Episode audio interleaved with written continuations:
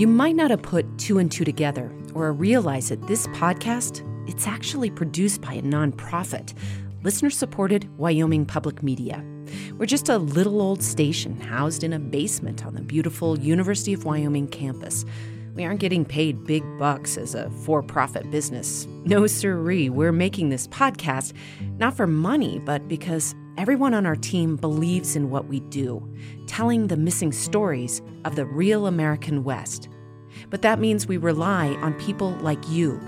If you make sure to download every episode as soon as it comes out, or have been telling all your friends what a big Modern West fan you are, or would be seriously bummed if we disappeared from your feed.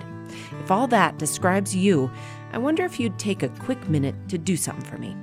Get into your browser and search for the modern west dot org and find the donate button. It doesn't matter how much you commit to, five dollars or one hundred dollars. It just matters that you show us that you want us to keep telling these stories.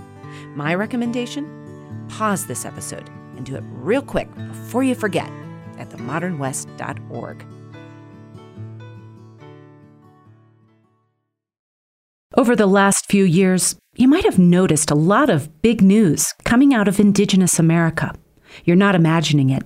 Indigenous communities across the United States have finally been getting their voices heard. A federal judge has ordered the Dakota Access Pipeline shut down and called... Buffalo are an elusive breed here on the eastern border of Glacier National Park. But Irvin Carlson and the Blackfeet Nation are changing that. Indian boarding schools remain a dark and hidden history. And in fact, this but like a lot of the Native American story, the media depicts these events as disjointed, unrelated to each other or anything that's come before, and often in past tense, as if Indigenous people disappeared.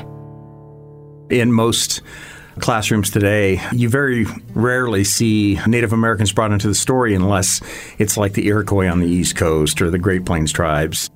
But sit down with some of the movers and shakers in these Indigenous movements, and you'll hear a different story. Those protests, the new public recognition of historical abuse, they have roots directly tied to what the history books call the Plains Indian Wars, a series of fights between the U S and Plains tribes in the mid and late eighteen hundreds. Usually we hear about those fights as isolated incidents. That's not how the Plains tribes see them. United States history and the present cannot be understood without centering the reality of the presence of Native nations. This season, we're going to trace a straight line between those wars and the struggles today, as well as the growing empowerment movements happening on reservations across the Great Plains. And it all began with a horrific massacre on the high plains of Colorado in eighteen sixty-four. We'll hear the story from survivors' descendants. But it's always going to have that feeling for me because we still got body parts, and we still got blood that's still on the ground here. And it's always going to be there, but as long as it's healable for our future.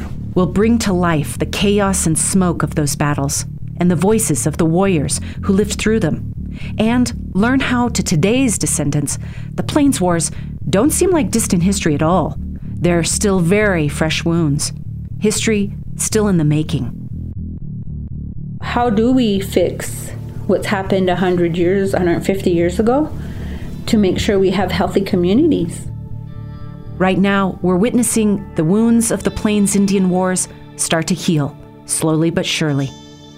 Black Elk, you know, he said the hoop of the nation is was now broken at Wounded Knee. Uh, and so since that day, I, I always grew up thinking, well, hoops can be mended. The Modern West presents Mending the Hoop, an eight-part series premiering February twenty-second. Find The Modern West wherever you get your podcasts.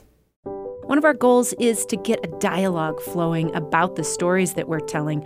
We're hoping that you'll join the conversation. So connect with us on social media and let us know what your thoughts are, whether you agree with what you're hearing or not. We're at Modern West Pod on Instagram, Facebook, and Twitter. That's Modern West Pod.